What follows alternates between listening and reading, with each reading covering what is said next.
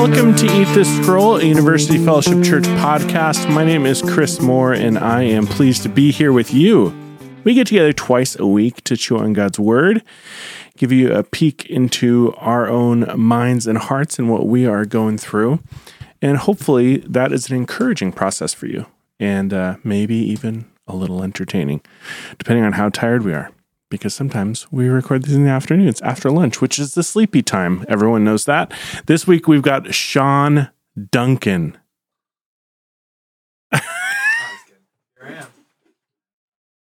and I'm not hearing myself. Oh, now I hear myself. I uh it's a long story, not worth repeating. I don't want to hear it anyway. Sean's had lunch. He's feeling sleepy and sassy. I did actually have lunch today. Did you? Mhm. Do you usually skip lunch? Yeah. You OMAD one meal a day? No, No. Okay. I'm never mad. Sean never mad Duncan. um, Sean, I enjoy this so much. I enjoy s- sitting down with you and talking about God's word. So, Good. what have you brought this week? I brought back the same thing that I brought last time, Mm, which is the story of Noah and the flood. yes. Okay, dear listener, go back to episode blah blah blah blah. blah. We'll insert Yes, a, we'll insert a number later. It's like three episodes ago or something Yeah. like that. Uh, but we talked about Noah and the flood, Mhm. and I made a very compelling case that the sto- that the story of Noah and the flood and the ark Uh-huh. uh, is a story that is supposed to teach us hmm that we need salvation. Yeah. And that salvation comes by God's grace through faith in the promised Messiah who we know to be Jesus. So go back and listen to that one. Yeah.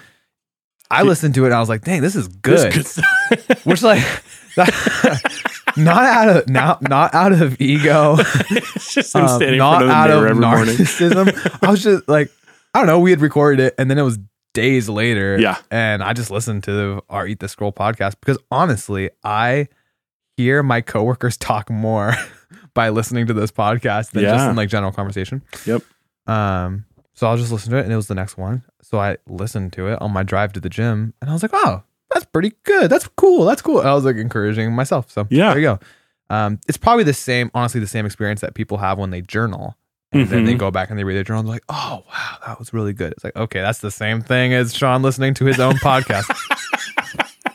Okay. He records affirmations for himself. Uh, so I just want to pick up back on Great. that idea that the flood story hmm uh, is a story that teaches us about salvation by God's grace through faith in the promised deliverer, who's the Messiah, who who we know to be Jesus. Uh, and just look at a component of that Great. in the story. Okay. So last time we talked about the whole setup. God creates some awesome real estate. Humanity totally messes it up, and they suck. I do recall this. yep. Uh, so, so there's like there's spiritual beings taking women for their wives, and everyone is evil in their heart and the intention, all the way down to the depths of their being. It's just it's such a mess. Yeah. Then there's this guy Noah, and um, before you know anything about Noah, you know what God declares about him. Which, Mhm. because of God's grace, He declares Noah to be blameless and righteous. Yeah. And even in the story, we see that Noah's righteousness doesn't save him. He needs an ark. He needs to be in an ark. Um, so I want to look at the ark today Okay. and just explore that. So, just a reminder: like these stories, they are telling us about real things Mhm. that really happened. Mhm.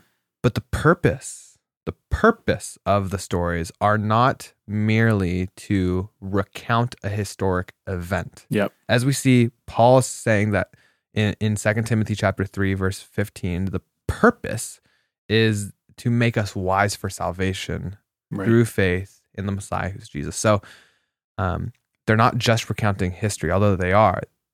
More importantly, though, they are teaching us something. hmm So sometimes, uh, which is this is a discipline, which is like historic reconstruction, hmm where we have a text and we want to reconstruct the historic event that preceded the text, Okay. that's behind the text, Mhm. and that's a that's a scholarly discipline and something that we need um, both in the church and then academically to um, support the church. We, Yep. need, we need that, but it's not the historic event that was the inspired text. Hmm So the text is written in such a way to do something in us and to form us, and faith comes through hearing the word. Yeah. So it's the word that I want to pay attention to um, pastorally.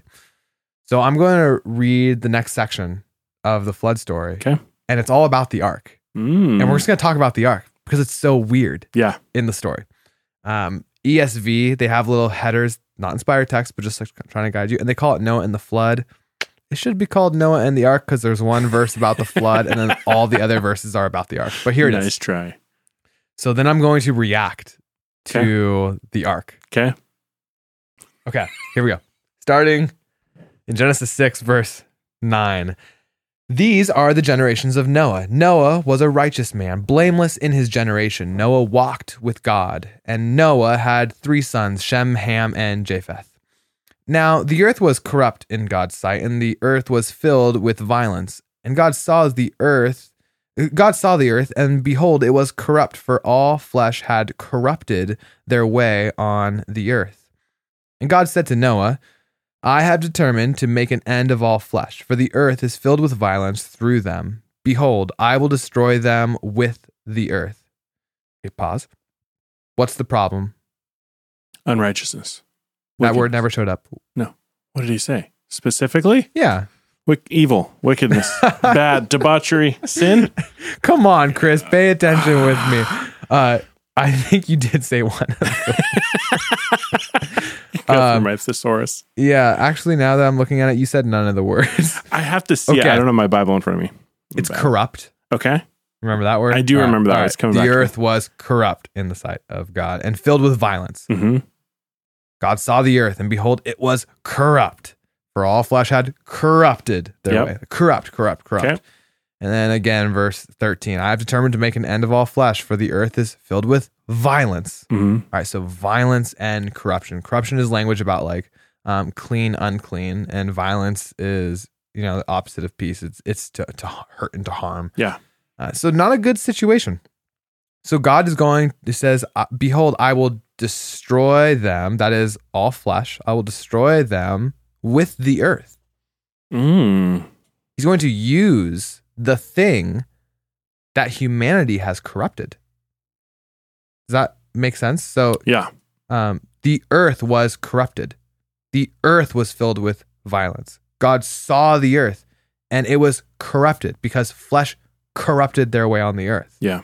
So it's the thing that humanity has corrupted hmm is now going to be the thing that God uses to destroy humanity. Okay. All right. So what they corrupted hmm is going to become the instrument of their destruction. Now, would I be right to s- see some similarities or parallels to like how Assyria and Babylon are described as instruments for God's discipline? Uh, maybe flesh it out a little bit more. Uh, I'm I don't have a reference in my head, but that he used those nations that were wicked nations to discipline Israel. Um, maybe you could be making that connections, but maybe the easier one would be like Romans one that God gave them over to their own Oh, sure. desires. God gave them over to their their own impulses. God gave them over to their own decisions. Mhm. Um, or the depiction in uh, it's either in Daniel um, three or four, but when Nebuchadnezzar is sinning against God and um, his own sin turns him into like this non-human beast thing. Mhm. So either he could have humbled himself and recognized God as the sovereign king, or God would humble him. Mhm. So it's like his own sin becomes his destruction. So the very thing that humanity has done, which is to corrupt and destroy the earth, now the earth is going to become the instrument of their own destruction. Yeah. Uh, this is like really early seed beds of what. Oh man, this is such a tangent. We shouldn't even go down this road. Maybe we'll do another episode and Okay. we'll talk about this. Okay. The seed bed of the concept of hell in the New Testament. Okay. This is all starting here. Okay. Right here. That humanity's decision becomes their own eternal destruction. hmm But that seedbed starts here. You can pick it up later with the Valley of Hinnom and the book of Jeremiah. And then that's the, the term that's used for hell in the New Testament. Anyways, Okay. maybe we'll do another podcast. Yeah, I like it. Let's do it. Okay. Back to the story, though. So, God's going to destroy all flesh using the earth. That's all he says about the flood so far. Now he totally turns. And here's verse 14 Make yourself an ark of gopher wood, make rooms in the ark and cover it inside and out with pitch. This is how you are to make it. The length of the ark, 300 cubits. Its breadth, 50 cubits. And its height, 30 cubits. Make a roof for the ark and finish it. Uh, finish it to the cubit above and set the door of the ark in its side. Make it with lower, second, and third decks. For behold, I will bring a flood of waters upon the earth to destroy all flesh, in which is the breath of life under heaven. Everything that is on the earth shall die, but I will establish my covenant with you, and you shall come into the ark, you, your sons, your wife, and your sons' wives with you. And of every living thing of all flesh you shall bring two of every sort into the ark to keep them alive with you. They shall be male and female, of the birds according to their kinds, and of the animals according to their kinds, and of every creeping thing of the ground according to its kind. Two of every sort shall come in to you and keep them alive. Also, take with you every sort of food that is eaten, and store it up. It shall serve as food for you and for them. Noah did this. He did all that God commanded him. End of chapter six. Those are the only descriptions and instructions of the ark that you get. Seems like it might be a little bit more elaborate. Okay, so um, let's enter into historic reconstruction for Okay. a moment. What is the ark? a boat? It's a giant boat. Yeah. Great. It's a big, giant boat. And why does he need a boat? It's going to rain. Because it's going to rain. There's going to be a really big flood. Mhm. Great. So there's our historic reconstruction. However, the descriptions of the ark in the text do not resemble a boat at all. Hmm. Okay. So what? I mean, I'm not a sailor. You're not a sailor, but I ain't no dummy. yeah, me neither. Okay. what do boats typically have? Sails? maybe sails Mhm. or maybe rudders Mhm. or maybe oars or maybe you know like a point in the front Yeah. instead of the way it's described here which it, it only gives uh, the three-dimensional distinctions of length height and width It's a big old box. it sounds like a big old box Yeah. it doesn't say like make the bow of the boat Mhm. this says none of those things. Now, surely, if we're doing historical reconstruction, he's probably making some sort of boat, or maybe not. Um, but the point is not the historic moment, but how it's described in this text. Mhm. And maybe this is the only instructions he got, and he just made this. Also, the door is on the side. Yeah. Uh, have you ever seen a boat with the door on the side? No, it's like Mhm. usually you go up onto the deck because you want the side to be like one full thing so that water doesn't get in. Right. These are weird descriptions. I'm just trying to point out they're really weird descriptions. Yeah. There are no sails mentioned, no rudders, no oars, no no way to steer or dictate the direction or the outcome of this massive object in the midst of the turbulent and chaotic seas of death. Yeah. So, in other words, the instructions that Noah is given is for an ark. Interesting, the word ark. We can come back to that. He's given instructions for an ark, which is going to be absolutely 125% in the sovereign hands of God. Yeah. He has no say on the outcome of this thing. It's just going to be tossed in the sea. And he has to trust God's provision. Yeah. And, and it says Noah did this. He did all that God commanded him. It, it would be like saying, Hey, uh, Chris, your place of work is going to be burned down and your uh, wife needs you at home at five to help with the kids. hmm So I need you to build a car. I need you to build a car. It's going to be eight feet long by three feet wide by four feet tall, one metal box, and attach wheels to it. Perfect. And that's it. And Easy then, you're just, then you're just supposed to get in it. Yeah. And like what, push it down the hill and hope you end up at home? I mean, that this is a this is a call for some radical faith in in God's not only God's promise, but God's provision and God's protection Mhm. that He will providentially uh, protect His people and get them to the destination that He sees fit, which is a alive, and b when you get to chapter eight nine, the top of a new creation mountain Mhm. for humanity to restart. Um, so just looking at the ark, I think Noah's ark, Noah and the flood, the way the story is being told, you're being set up to trust God for Yeah. salvation. Yeah. That's what I'm trying trying to show you. So Mhm. as I think about Noah and the ark, and then all my kid books that are Noah and the ark, I wish they would just paint a box That'd be great. because I think it, it would communicate this I, this concept of faith like way better. Of like, Mhm. oh my gosh, this Yes. like what if the box is absurd. What if the box flipped upside down? Like Yeah. just one wave could topple a box pretty easily. All those animals dead, Mhm. and now you don't have the animals anymore. So there's so much protection in the story from God, but you gotta trust God to protect you. Yeah. Um, and if you ever got instructions to build a boat like this, you'd be you would probably think the person giving you instructions is a lunatic. Right. But for Noah to trust him and to do it, hmm that is a display of radical and sincere faith, and that's what the author of Hebrews is keying into is Noah's faith in the story. Yeah. Yeah. And then we analog that with with Christ in Peter, and we see how that same faith is illustrated in Christ as the ark for humanity to escape the wrath of God. Oh, you're referring to Peter's letter, Yes. not Peter the person. Yeah, no. Thank you for I was like, which story of Peter is he referring? to? yeah, yeah, exactly. Um, we're all called to have a, a faith like this. It, it's, it's kind of ridiculous when you think about it. When the promise of God is that if you sincerely trust Jesus, that His death was a sufficient substitute for the penalty that you deserve, Mhm. and that His righteousness was superior to anything that you could accomplish for yourself, and it's credited to you by God through your faith. And through this faith, you are saved from eternal hell Mhm. and you will have eternal, unending, marvelous, glorious life with God. That sounds pretty crazy.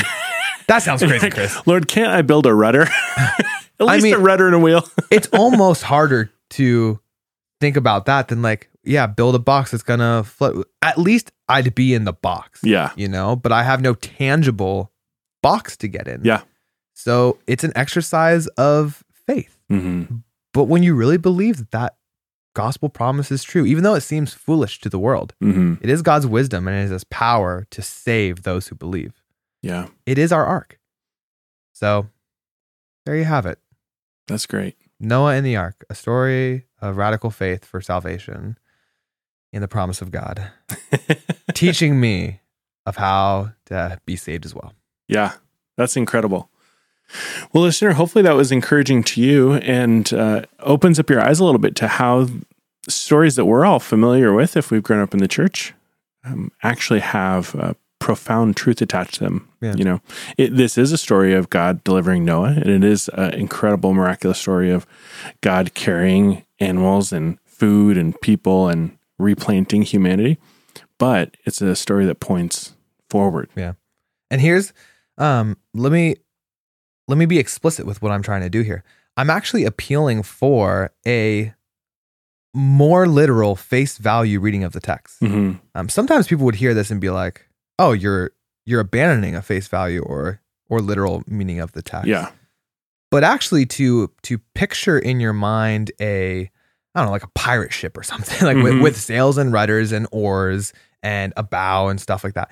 That's actually departing from the face value read. Like the face value reading of this text, the way it's being presented in, in a literal way is like it just sounds like a weird box.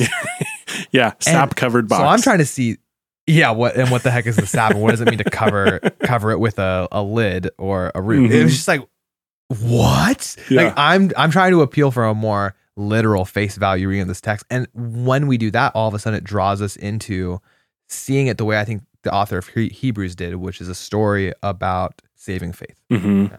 Yeah. Yeah. Did you want to zig and zag to arc and arc? You made a reference to the fact that it's called an ark. Uh, let's just do another episode. Okay. Yeah. Great. Dear listener, until next time. You are in for a treat. All right, listener. Hopefully, you were encouraged by that. We're going to cut this short because we've got two more, I think. Yeah, sounds like Lined it. up. We'll keep it going. We'll keep it going. All right, we'll get you on the next episode. Bye. Well, thanks for listening. Thank you to our guests for coming and sharing what they've been chewing on in God's Word. We produce these podcasts and release them twice a week, so please subscribe so you don't miss out on one. And don't forget, love God, love your neighbor, and make disciples.